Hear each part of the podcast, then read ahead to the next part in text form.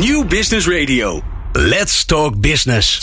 Met nu People Power met Glenn van der Burg. People Power is een programma over de kracht van mensen in organisaties. Met interviews en laatste inzichten voor betere prestaties en gelukkige mensen. Deze week gaat Glenn van der Burg in gesprek met... Jurriaan Kamer, partner bij The Ready, een organisatie design- en transformatiebureau gericht op de toekomst van werk. Hij is op zijn plek dus. Maar hij is hier vandaag eigenlijk als de co-auteur van Formule X. Hoe zorg je voor extreme versnelling in je organisatie? Een managementboek, zoals we dat zo mooi noemen. In 2020 maken we elke maand een aflevering van People Power over een managementboek, over onze thema's werk, organiseren, leiderschap enzovoort. Kortom, de thema's van People Power. Heb jij een tip voor ons voor een auteur of een boek waarvan je zegt, nou, dat mag je echt niet missen. Ik ben zo benieuwd wat hij of zij of zij of hij daar nog meer over te vertellen heeft. Laat het ons dan weten via onze website of via info@people-power.nl. En in deze aflevering dus eigenlijk de officiële eerste. Formule X, hoe zorg je voor extreme versnelling in je organisatie? Veel organisaties worstelen met het feit dat de wereld sneller is geworden. Nou, dat hoor je hier ook vaak voorbij komen.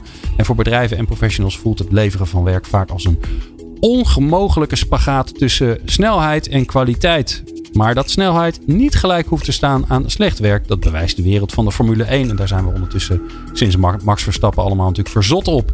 Nou, dat gaan we allemaal horen in deze aflevering, hoe we daarvan kunnen leren. Wil je nou geen aflevering missen van People Power? Abonneer je dan op onze podcast via jouw favoriete podcastplatform. Zoek op People Power Podcast of ga naar onze website peoplepower.radio. En daar vind je een hele grote knop en daar staat op hoe abonneren. Nou, hoe makkelijk kan het zijn?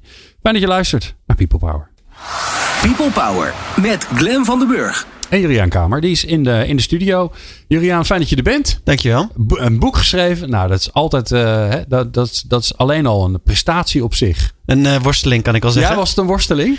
Ja, je denkt dat je dan 80% klaar bent en dan begint de tweede 80%, zullen we maar zeggen. En wat gebeurt er tijdens de tweede 80%? Alles wat je niet had verwacht. Dus redactieslagen, alles rondom de promotie van het boek, de marketing. Het idee is bedacht in één uurtje en dan de uitvoering duurt dan een jaar ongeveer. Ja. Nou, dat is nog best te doen, toch? Ja, het is een boek over snelheid. Dus, daar kan je geen 6 jaar over doen. Nee. Over de Formule 1. Ondertussen is Max Verstappen ermee gestopt. Die fascinatie voor Formule 1, die komt bij jou vandaan, hè? Ja, klopt. Ja, ik kijk al wat langer Formule 1 al sinds dat Schumacher nog reed, zullen we maar zeggen. Maar altijd gewoon op zondag in de race gewoon kijken. Totdat ik 2 jaar geleden de kans kreeg om mee te gaan naar Red Bull Racing. Om daar achter de schermen te gaan kijken in de fabriek. En wat ik daar zag was mijn ogen gingen open als het ware. Om ook vooral te zien hoe groot het was. Wat ze allemaal doen aan het organiseren op zo'n schaal. En hoe snel ze kunnen innoveren. En vanaf dat moment ben ik eigenlijk vanuit... Ik kom vanuit de agile en organisatieverandering wereld. Vanuit die bril ben ik toen naar de Formule 1 gaan kijken. En daar haal ik heel veel mooie dingen uit. Ja, want neem ons eens mee, hè. Het seizoen is net afgelopen. Mm-hmm. Max is derde. We zijn allemaal blij. Maar moet ik eigenlijk eerste worden? Mm-hmm. En nu? Wat gebeurt daar nu?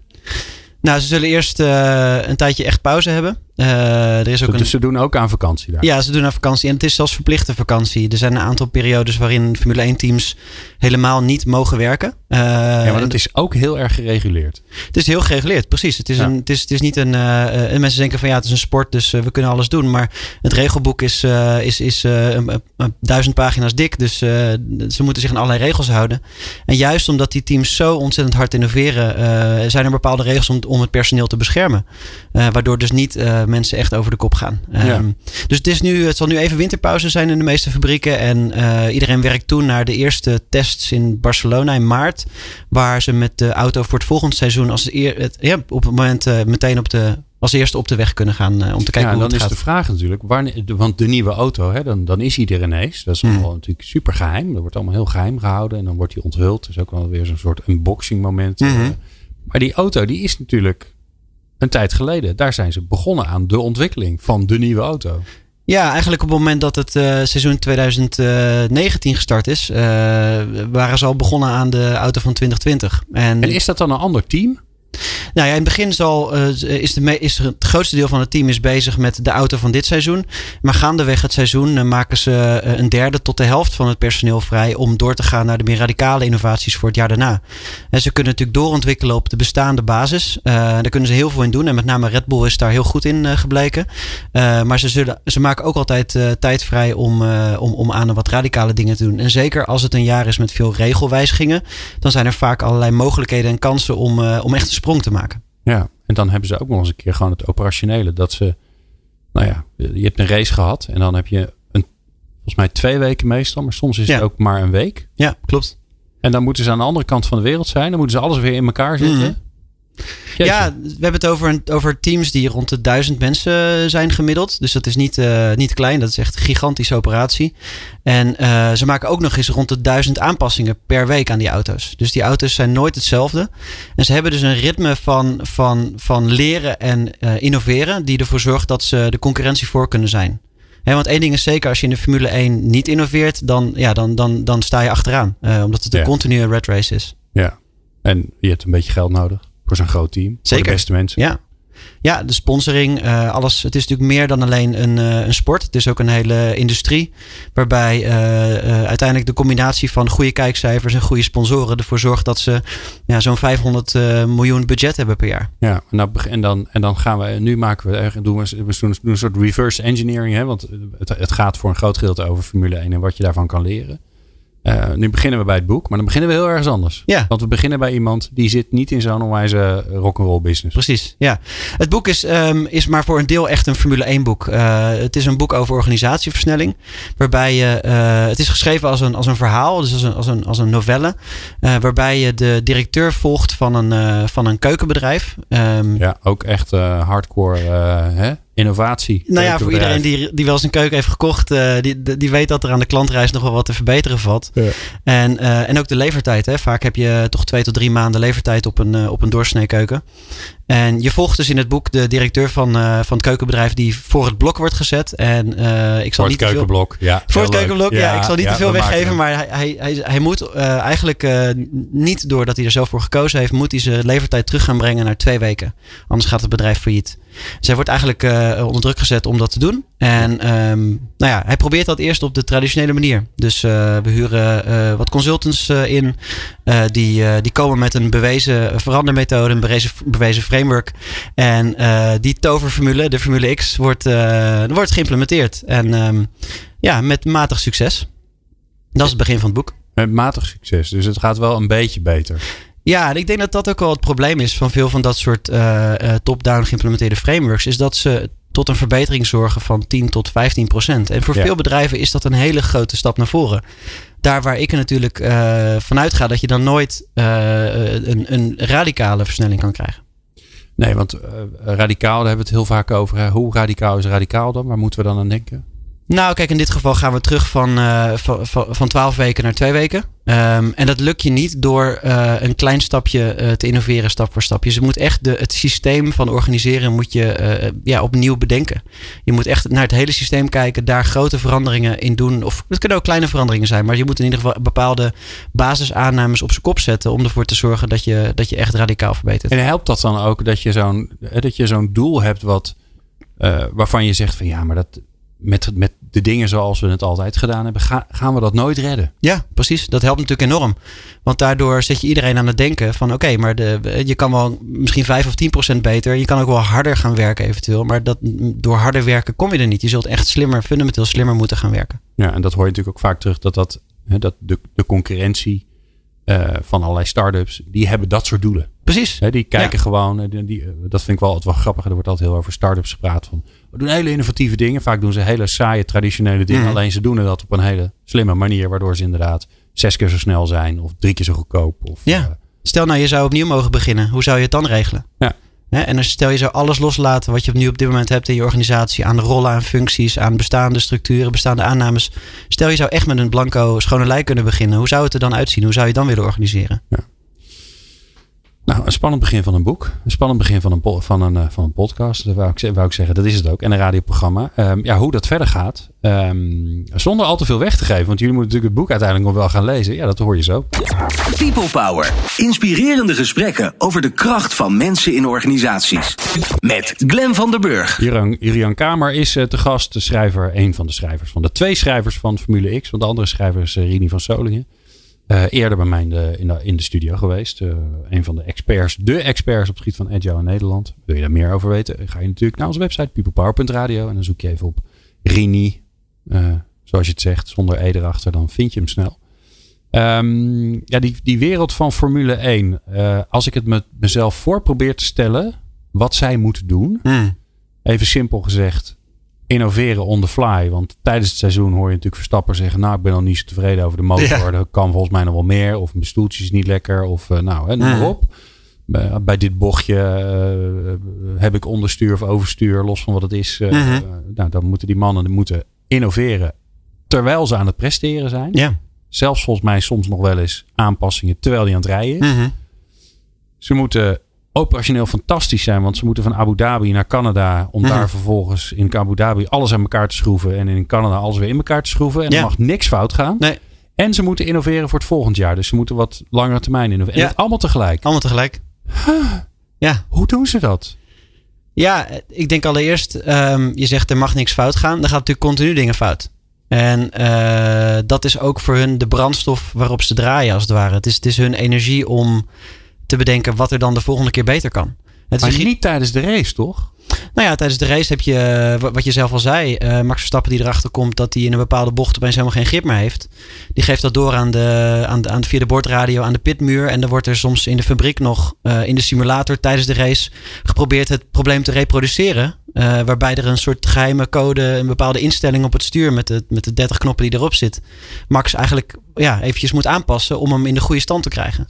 Zo complex terwijl is die 250 bocht doorgaat. Ja, zeker. Ja. Maar god. Ja, de meeste mensen zullen niet eens in staat zijn om dat ding überhaupt op de weg te houden, een rondje. En de mensen die Formule 1-auto's rijden, die hebben zoveel headspace over. Dat ze in staat zijn om over dat soort dingen na te denken. Maar ook strategisch na te denken over wanneer we wel en niet de pitstop gaan maken en dergelijke. Ja, dus de fouten maken, die horen eigenlijk ook... Dat is eigenlijk ook part of the deal terwijl er geraced wordt. En dat wordt gezien als een challenge. Ja, nou sterker nog. Ze besteden ongelooflijk veel tijd aan het reflecteren en leren. Dus de race duurt zo gemiddeld rond de 1,5 uur. Na de race doen alle teams een uitgebreide debrief. Die langer duurt dan de race zelf. Dus ze gaan dan met alle engineers die op ter plekke zijn op het circuit bij elkaar in een ruimte. Bij de coureurs van het team gaan zitten. Allemaal met koptelefoons verbonden. Met mensen die ook nog in de fabriek meekijken. En dan gaan ze door een checklist heen. En in die checklist bespreken ze echt alles wat er gebeurd is. Hoe waren de remmen? Hoe was het, hoe was het schakelen? Hoe was de grip? Hoe was onze strategie? Alles wordt in detail doorgenomen. Om maar bij al die dingen even stil te staan. En daar lessen van mee te nemen naar de volgende race. Ja. Ik probeer me dat dan voor te stellen. En dan denk ik, oké, in een traditionele organisatie... waarbij je zoveel mensen tegelijk bij elkaar zet... dan is er iemand die is de baas. En die zorgt dat... Nou ja, sterker nog... die vertelt eigenlijk wat er moet gebeuren. Ja.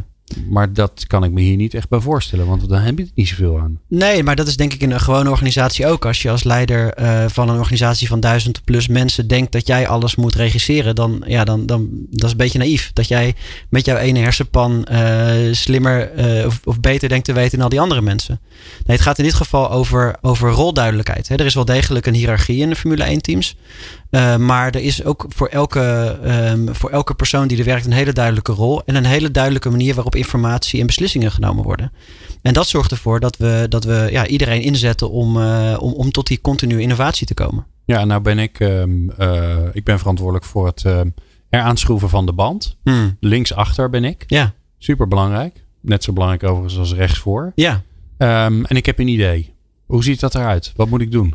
Nou, er is een cultuur van continue innovatie. Dus op het moment dat je een idee hebt, dan zijn er bijeenkomsten ingebouwd al in het ritme van werken, waarin dat soort ideeën worden opgehaald en worden doorgesproken. Hè. Dus die continue focus op continue verbetering, dat is niet iets wat je apart moet gaan plannen. Hè. Wat je bij veel organisaties ziet van, nou, ik heb een idee. Nou, ik ga eens even kijken wie ik allemaal kan gaan uitnodigen. En hopelijk kunnen we een meeting plannen om het over te hebben. Je moet van goede huizen komen als je op de werkvloer werkt, ergens in een organisatie, en je wil een verandering voorstellen. Dan moet je echt alles bij elkaar gaan verzamelen. Maar er is vaak geen proces voor, nee, toch? Precies, nee, precies. Dat is extra. Ja, en in dit geval is het precies andersom. Het is het basisproces. Er is een ritme van leren en verbeteren, van meetings waarover nagedacht is. Wat is het doel van deze meeting? Wat is de structuur van deze meeting?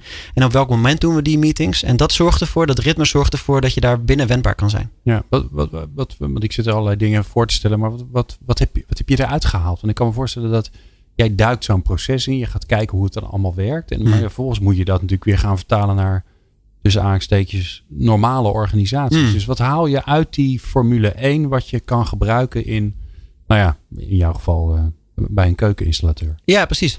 Nou ja, we gaan in het boek ook in op het versnelmodel. Dat zijn eigenlijk de zeven, voor elke letter is een idee, maar de 7 lessen die je uit het boek kan halen.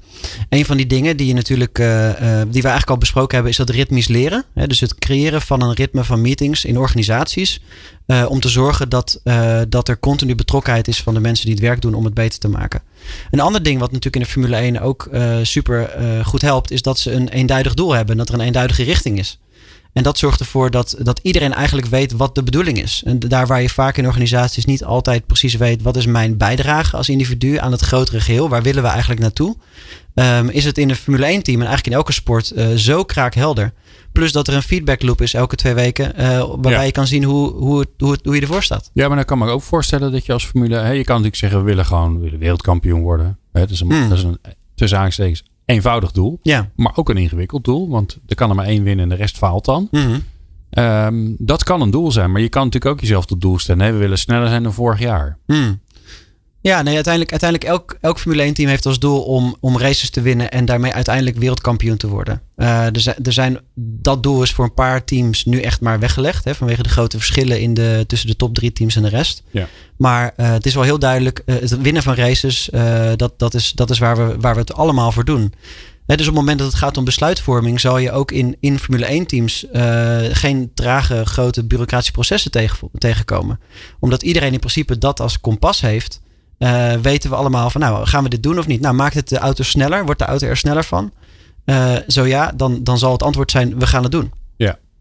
Ja, waarbij het ook nog zo is volgens mij dat sneller is leuk, maar als het sneller en instabieler of sneller op het rechte eind, maar niet sneller in de bochten. Ja. Dus het zit best wel ingewikkeld in elkaar. Ja, zeker weten. Ja, alleen dus hoe zorgen ze daar dan voor? Want dat iedereen de race wil winnen, dat is overduidelijk. Maar hoe je dat dan wil doen en of je... Volgens mij weet Verstappen ook dat hij sommige circuits eigenlijk niet echt kans maakt. Ja. Omdat Mercedes gewoon sneller is op de rechte end. En er zit veel rechte end in en te weinig bochten. Ja. Dus 2 of 3 zou al fantastisch zijn. Ja. Nou ja, elk team kiest zo een beetje hun filosofie achter de auto. Hè, dus de Ferrari is bekend om de snelheid op het rechte stuk. Dus die weten gewoon dat zij van de 21 races er op 14, 15 circuits echt kans maken om te winnen. En de andere circuits nemen ze voor lief dat ze wat minder hard kunnen gaan. Bij Red Bull is het eigenlijk precies andersom. Die zijn heel goed in de downforce, in de bochten. En hebben, hopelijk hadden tot voor kort niet de snelste motor om overal te kunnen winnen. Dus er zit wel een bepaalde filosofie achter. Dus elk team heeft ook wel zijn bepaalde strategie erachter. Nee. Maar uiteindelijk zijn de spelregels voor iedereen hetzelfde. Ja. Oké, maar we hebben de 7. We hebben ze nog niet allemaal gehad volgens mij. Nee, dat klopt. Toch? Ja. We zijn op 3. Ja. Een van de dingen waar het ook over gaat is versimpelen. De kunst van het weglaten. Dus als je dit soort dingen wil gaan toepassen in je eigen organisatie, dan is eigenlijk vaak de vraag van... vaak als we iets willen verbeteren of gaan aanpassen, dan hebben we vaak de neiging om iets toe te voegen. Een nieuw proces of een nieuwe manier van werken. Maar wat zijn nou de dingen die we eigenlijk gewoon weg kunnen laten? He, dus ik las zelf dat je fan bent van Gary Hamel, Amerikaanse management deskundige. Die heeft een BMI op een gegeven moment ontwikkeld. Een Bureaucracy Mass Index. Waarbij je dus gaat over hoe bureaucratisch zijn we? Hoeveel overgewicht heb je als organisatie? Want als je veel gewicht hebt, dat maakt je langzaam. Dus als je sneller wil, dan kan je maar beter gaan afvallen. Dan kan je maar beter versimpelen. En dat is een van de dingen die ook in het boek gaan gebeuren. Van welke dingen kunnen we weglaten om uiteindelijk sneller te gaan? Ja, dat is wel grappig. Ik ben zelf sinds kort gaan fietsen. Ik durf het nog geen wielrennen te noemen, want daar ga ik nog niet hard genoeg voor. En toen, dan word je helemaal gek als je ziet wat voor fiets je kan kopen. Je kan helemaal losgaan en dan hoe lichter die wordt, hoe duurder de grammen worden. Ja. En toen zei ik tegen de fietsverkoper, ik zeg, volgens mij die 3 kilo die ene fiets lichter is dan die andere fiets. Volgens mij kan ik beter gewoon een maand minder eten. Dan een stuk goedkoper. Exact, ja. Want uiteindelijk moet je jezelf vooral voortslepen. Precies. Ja. En het grappige is, wat ik doe regelmatig ook wel bijeenkomsten, en er worden altijd weer leuke nieuwe dingen bedacht, is dat die vraag, waar zullen we dan mee stoppen? Mm-hmm. Dat vinden mensen een moeilijke vraag. Ja, we zijn niet... Kijk, ik vergelijk het altijd een beetje met de keukela. Als je in je keukela gaat kijken, daar liggen heel veel dingen in. En er komen steeds meer dingen bij. Maar ik durf te wedden dat ook in jouw keukela 30% van de dingen die er liggen je nooit gebruikt. Ja. En we zijn als mens... het is ook onderdeel van wie we zijn als mens. We zijn geneigd om dingen toe te voegen. En we zijn niet zo gauw geneigd om dingen weg te gooien. Op een of andere manier vinden we dat moeilijker. Vinden we dat ingewikkelder. En zo is het in organisaties ook. We verzamelen dingen. We stellen ons niet vaak de vraag, waarom deden we dat eigenlijk ook weer zo? En dat is ook gewoon een menselijke psychologie. Op het moment dat je het op een bepaalde manier doet, je komt in een nieuwe organisatie terecht of in een cultuur terecht waar het altijd zo gaat, dan ga je ervan uit dat dat voor een goede reden is. En het kan best zijn dat degene die het ooit bedacht heeft er al lang niet meer werkt. En dat eigenlijk niemand tevreden is over hoe het gaat, maar iedereen maar gewoon doorgaat met die manier van werken. Ja, bizar. Ja, maar überhaupt ook, hè? De vraag stellen, waar zullen we nou eens mee stoppen? En dan zie je mensen echt denken, jeetje. Wat anders kan, wat beter kan, wat erbij kan. Ja. Dat is een makkelijkere vraag dan, en wat is eigenlijk gewoon, wat werkt eigenlijk niet zo goed? Ja, precies. Terwijl er wel heel veel gezeurd wordt in de organisatie. Ja, zeker. Ja, heel veel. Dus dat is heel grappig. Ja. Nou, dat en meer. Want we hebben er nog van de 7 van het versnelmodel hebben we er pas 4 gehad. Dus we hebben er zeker nog 3 te gaan. En natuurlijk nog prachtige inzichten uit de Formule 1. Maar en dus tevens in dieren voegen dat ook nog eens een keer. Straks de column van mij. People Power met Glenn van der Burg. Meer luisteren? people-power.nl. Ja, ook dit jaar heb ik mij toch weer voorgenomen om ze nu en dan eens even een column te schrijven. Want dat is eigenlijk ook wel ongelooflijk leuk. En soms komt de inspiratie van de column op rare plekken. Zuchtend maakt de dame bij het tankstation mijn cappuccino. Wat ben je aan het zuchten? Vraag ik haar. Ik heb er de gewoonte van gemaakt om met winkelpersoneel een praatje te maken. Dat is leuk, dat is leerzaam en soms zelfs aanleiding voor een column. En in het beste geval, of slechtste geval moet je misschien zeggen, maak je iemands dag ook nog eens een beetje vrolijker. Ik heb vandaag mijn dag niet, zegt ze. Oh, waarom? Nou, eerst liep vanochtend de frituur over bij het schoonmaken. De hele vloer nat. Dus die kon ik ook weer gelijk boenen, wat al de tweede keer was. En daarna liet ik een koffie vallen. Weer de vloer schoonmaken. Dus ik heb echt mijn dag niet. Ik heb het met de dame te doen. Maar, tik je vakidioot, denk ook meteen aan de werking van ons brein.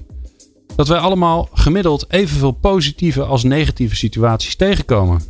De bril waardoor we kijken bepaalt wat er blijft hangen. Dat kleurt onze dag. Natuurlijk kan je wel eens een dag hebben dat je meer dan gemiddeld gedoe hebt. Dat is inderdaad 2 keer kort achter elkaar iets vervelends gebeurd, zoals deze dame. Daar kun je niks aan doen. De grote vraag is wel hoe jij daarnaar kijkt. Mensen die meer dan gemiddeld gelukkig zijn, hebben de vaardigheid, of het gebrek, dat ze negatieve gebeurtenissen framen als eenmalig en uniek. Domme pech, kan gebeuren. Stel, mijn fiets wordt gejat in Amsterdam op zaterdagochtend in de kerstvakantie. Dan framen zij dat als, shit, mijn fiets wordt gejat. Tja, het is Amsterdam en ook nog eens vakantie, dan worden er vast veel fietsen gejat. Niet zo handig van me. En erg kloten, want het was een fijne fiets. De gebeurtenis is negatief en het is niet zo dat meer dan gemiddeld gelukkige mensen en dan maar overheen stappen en daar nog iets heel leuks en vrolijks van maken en fluitend een nieuwe fiets gaan kopen.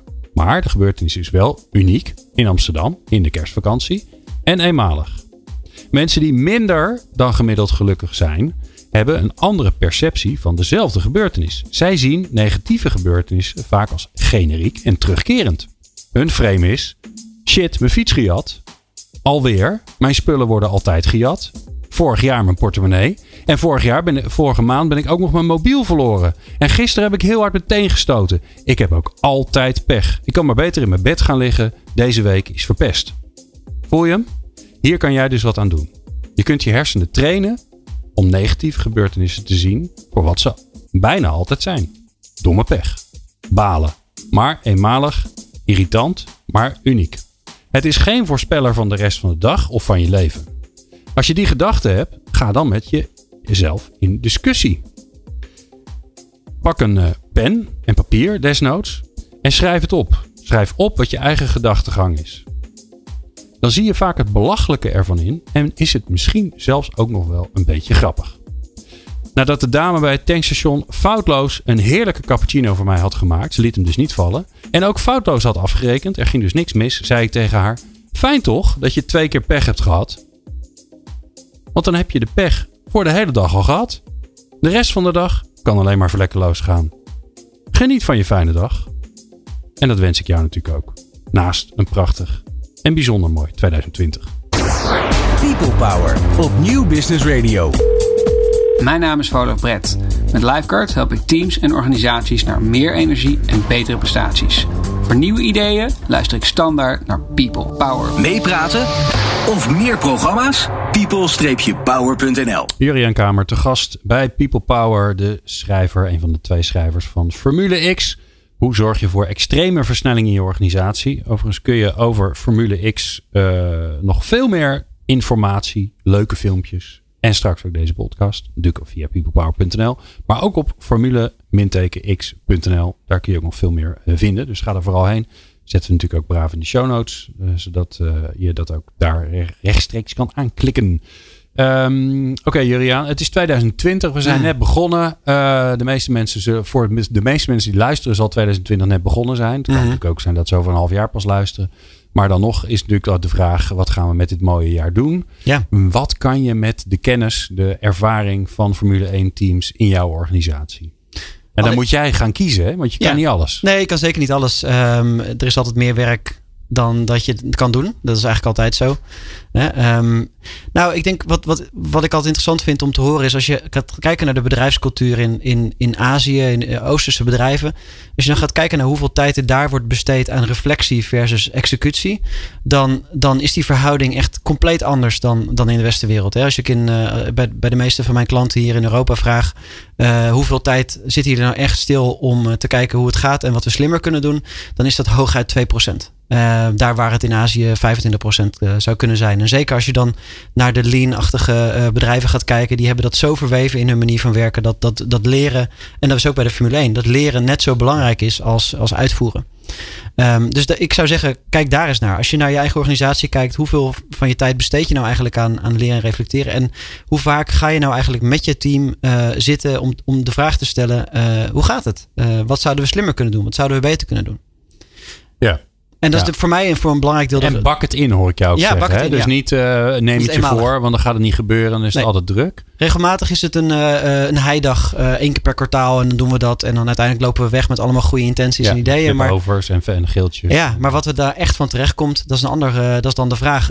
Mijn advies is: doe het gewoon veel vaker. Maar doe bij wijze van spreken elke week een half uur. Of doe elke 2 weken een uur. En kijk ook terug wat je tijdens de vorige evaluatie hebt afgesproken met elkaar. Wat we echt anders zouden gaan doen. En is het dan ook belangrijk dat je de manier waarop je dat doet, dat je daar een goed procesje, structuur, ritueel van maakt? Ja, zeker. Het is in de agile wereld noemen we dat een retrospective. Google daar eens op. Er zijn duizenden varianten en vormen van.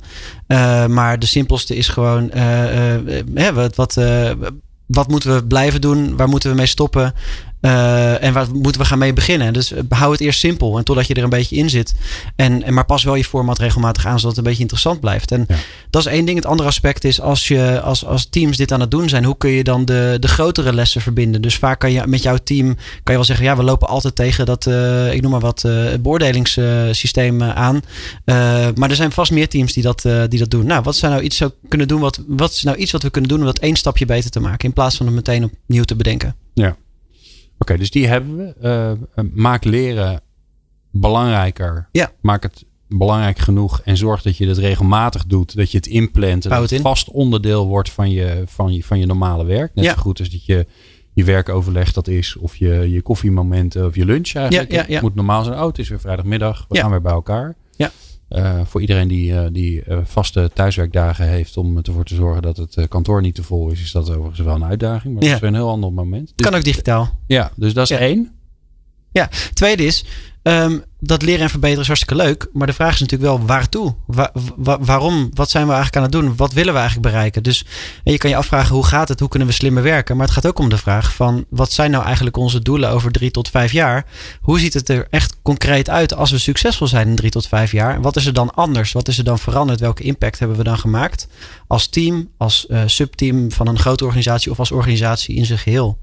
Heel vaak. Hè, en ik hoor jou zeggen, hoe ziet het er dan uit? Ja. He, want we moeten een beetje oppassen dat mensen die denken, ja, we hebben wel een plan voor. We weten al waar we over 3 jaar willen zijn, want dan willen we 10% meer marktaandeel hebben. Ja.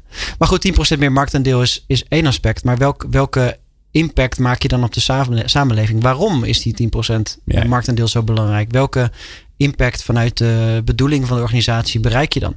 En vaak bestaat dat er niet. Er is wel een hoogover visie, mission statement, vaak heel abstract. Misschien wel heel inspirerend, maar niet heel concreet. En er zijn ook vaak al kwartaaldoelen en projecten en prioriteiten. Maar je zoekt eigenlijk naar een kruispunt tussen en inspirerend en iets wat echt binnen 3 tot 5 jaar echt te bereiken zou kunnen zijn als je daarvoor gaat. En waar moet zo'n doel van over 3 jaar, waar moet dat aan voldoen? Wanneer is het een goed doel? Het is een goed doel als het dus inspirerend is, maar ook als het tastbaar en meetbaar is. En dan meetbaar heb ik het dus niet over 10% meer marktaandeel, wat natuurlijk wel een doel zou kunnen zijn. Maar het is veel belangrijker dat je daadwerkelijk de impact voor de klant daarin kwantificeert. En waarom je dat doet en dat goed uitlegt. Ja. Een voorbeeld van iemand, en je hoeft natuurlijk niet bij te zeggen wie het was, maar van een organisatie die gewoon dat goed voor elkaar heeft? Ja, het is. Ik zal niet een voorbeeld noemen die ik zelf heb ontwikkeld vanwege de discretie van mijn klanten. Maar ik gebruik vaak Tesla als voorbeeld. Tesla heeft het hoogoverdoel niet zozeer om de grootste autofabrikant te worden, maar om de energietransitie te versnellen. Ja. En als je dan gaat kijken, dan was een van hun doelen: maak binnen 3 tot 5 jaar een betaalbare elektrische auto die voor de massa geschikt is. En zorg dat we daarvoor zoveel keer daadwerkelijk kunnen produceren. Met nog als onderliggend kader zorg dat ondertussen het geld niet opraakt. Wat zeker bij Tesla echt kritiek was. Ja. Dat is een super simpel. Dat kan op een half A4'tje kan je dat opschrijven. En daar kan je eigenlijk al je initiatieven dan weer aan op gaan hangen. Als dat nou echt het belangrijkste is, het essentiële is, dan kan je dat doen. Dit komt overigens uit het boek Essentialisme van George McEwen. Die noemt het essentiële streven. Vond ik een heel fijn boek voor dit onderdeel. Dus het heeft niet zoveel zin om te versnellen als de richting niet klopt, zou ik maar zeggen. Ja, oké. Dus we gaan meer reflecteren. We gaan zorgen dat we een helder, tastbaar, meetbaar, maar ook inspirerend doel hebben voor binnen nu en 3 jaar. Mm-hmm. Dus die betaalbare Tesla Model 3, die voor weinig mensen betaalbaar is overigens. Maar wel, maar wel de best verkochte auto in Nederland vorig jaar. Dus zo onbetaalbaar is die niet dus blijkbaar. Nee, als je lease rijdt niet. Nee, de baas betaalt. Oké, dus die hebben we. Nou ja, kijk, en ga vervolgens niet maar 1 keer per jaar dan naar die doelen kijken. Pak het er steeds bij. Eigenlijk op elk moment dat je gaat bepalen wat is de strategie, wat kunnen we verbeteren. Ga terug naar die 3 tot 5 jaar doelen en gebruik dat als kompas. En pas het kompas ook aan. Dus in plaats van dat met veel bombarie 1 of 2 keer per jaar door het managementteam te laten vaststellen. Nee, waarom zou je niet continu blijven doorontwikkelen op je 3 tot 5 jaar doelen? Dus niet pas in 2018 over 2025 gaan nadenken. Maar dat moet een continu proces zijn. Ja, en ik hoor jou zeggen, niet voor niks. Haal het er elke keer bij. Ja. Continu sturen. Dat maar is daarbij hoor ik je ook zeggen, wat veel gebeurt is dat het doel gesteld wordt. Ja. Dat we vervolgens gewoon lekker doorgaan met wat we aan het doen waren. Ja. En dan één keer in de zoveel tijd, dan gaan we weer op de hei zitten en denken, oh ja, dat is waar. Wat was het ook alweer? Wat was het ook alweer? Ja, dus dan heb je het niet ingebouwd in je manier van werken. Ja. Ja, dus wat ook en hoe doe je dat dan vervolgens? Zonder dat het irritant wordt. Dat je, daar heb je ze weer met die... Nou, het is bijvoorbeeld zinvol om eens een keer bij te houden. Hoeveel van onze tijd besteden we nou eigenlijk aan het daadwerkelijk proberen te behalen van onze verandering, van onze strategische doelen, versus het in de lucht houden van de fabriek. En je ziet dat vaak bedrijven die heel erg op kosten gestuurd zijn, op een gegeven moment gewoon een groot deel van hun tijd alleen maar besteden aan door blijven rennen, efficiëntie. Maar niet meer nadenken, niet meer echt tijd maken voor die strategische verandering. En dan kom je er dus ook niet. Ja. Dus het begint al met de vraag van hoeveel tijd besteden we er eigenlijk aan? Dus dat, als je dus een keer je doelen niet hebt gehaald na zo'n heidag, je komt terug, dan kan ik je aanraden om niet zozeer nieuwe doelen te gaan stellen, maar terug te kijken naar wat zat er dan ons dan echt in de weg om dat werkelijk te doen.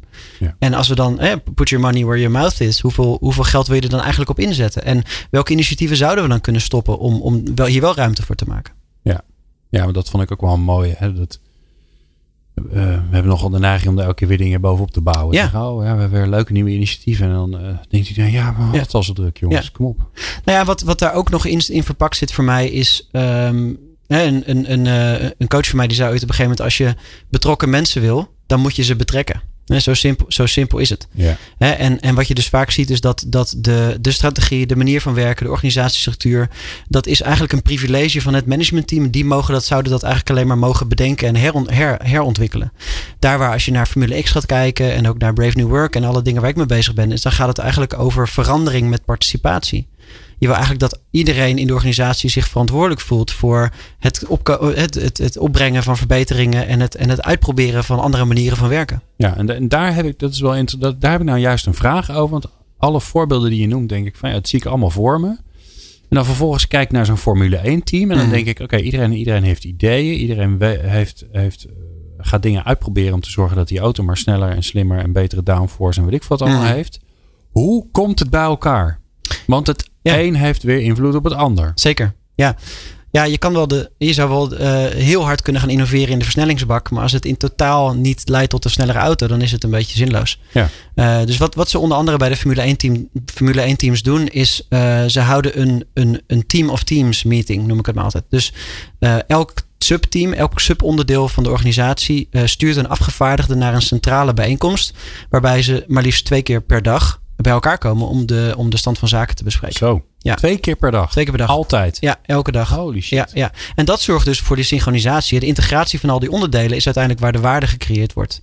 Vaak zie je in grote organisaties dat we gesiloed werken en dat de pijn ontstaat op het moment dat je moet samenwerken met een andere afdeling. We sturen het als een soort koninkrijkjes die maar zo min mogelijk met elkaar te maken hebben. Daar waar de echte waarde vaak dwars door die silo's heen gecreëerd wordt. Je zegt ze sturen een afgevaardigde. Dat klinkt...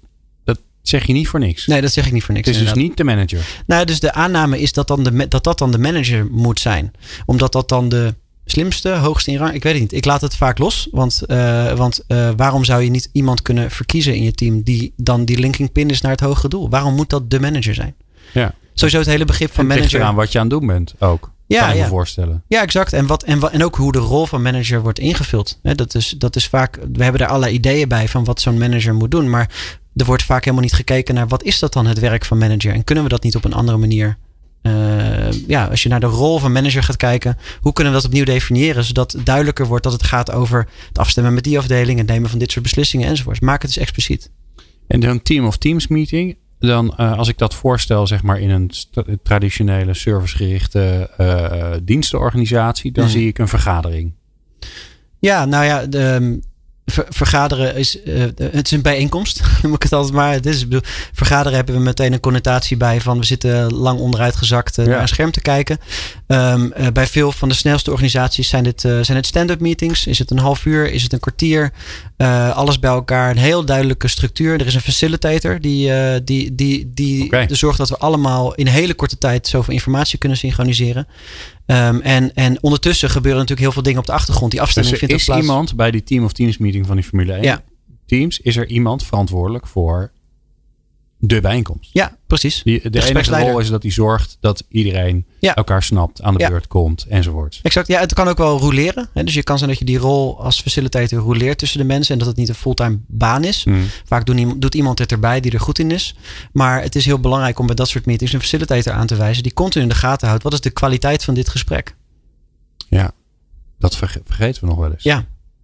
Dient deze meeting nog steeds zijn doel? Moeten we niet een keer stoppen met deze meeting? Of zullen we het een keer proberen om het te laten zitten? Of moeten we het misschien vaker hebben? Laten we dat eens proberen. Eigenlijk het continu stoeien met onze manier van werken en het aanpassen daarin. Dat is waar het voor mij over gaat. Ja. Laatste belangrijke vraag. Wordt Max Verstappen kampioen volgend jaar? Oh, ik hoop het wel. Dat zou wel heel mooi zijn natuurlijk. En ik heb kaartjes voor Zandvoort. Dus. Helemaal niet de laatste vraag.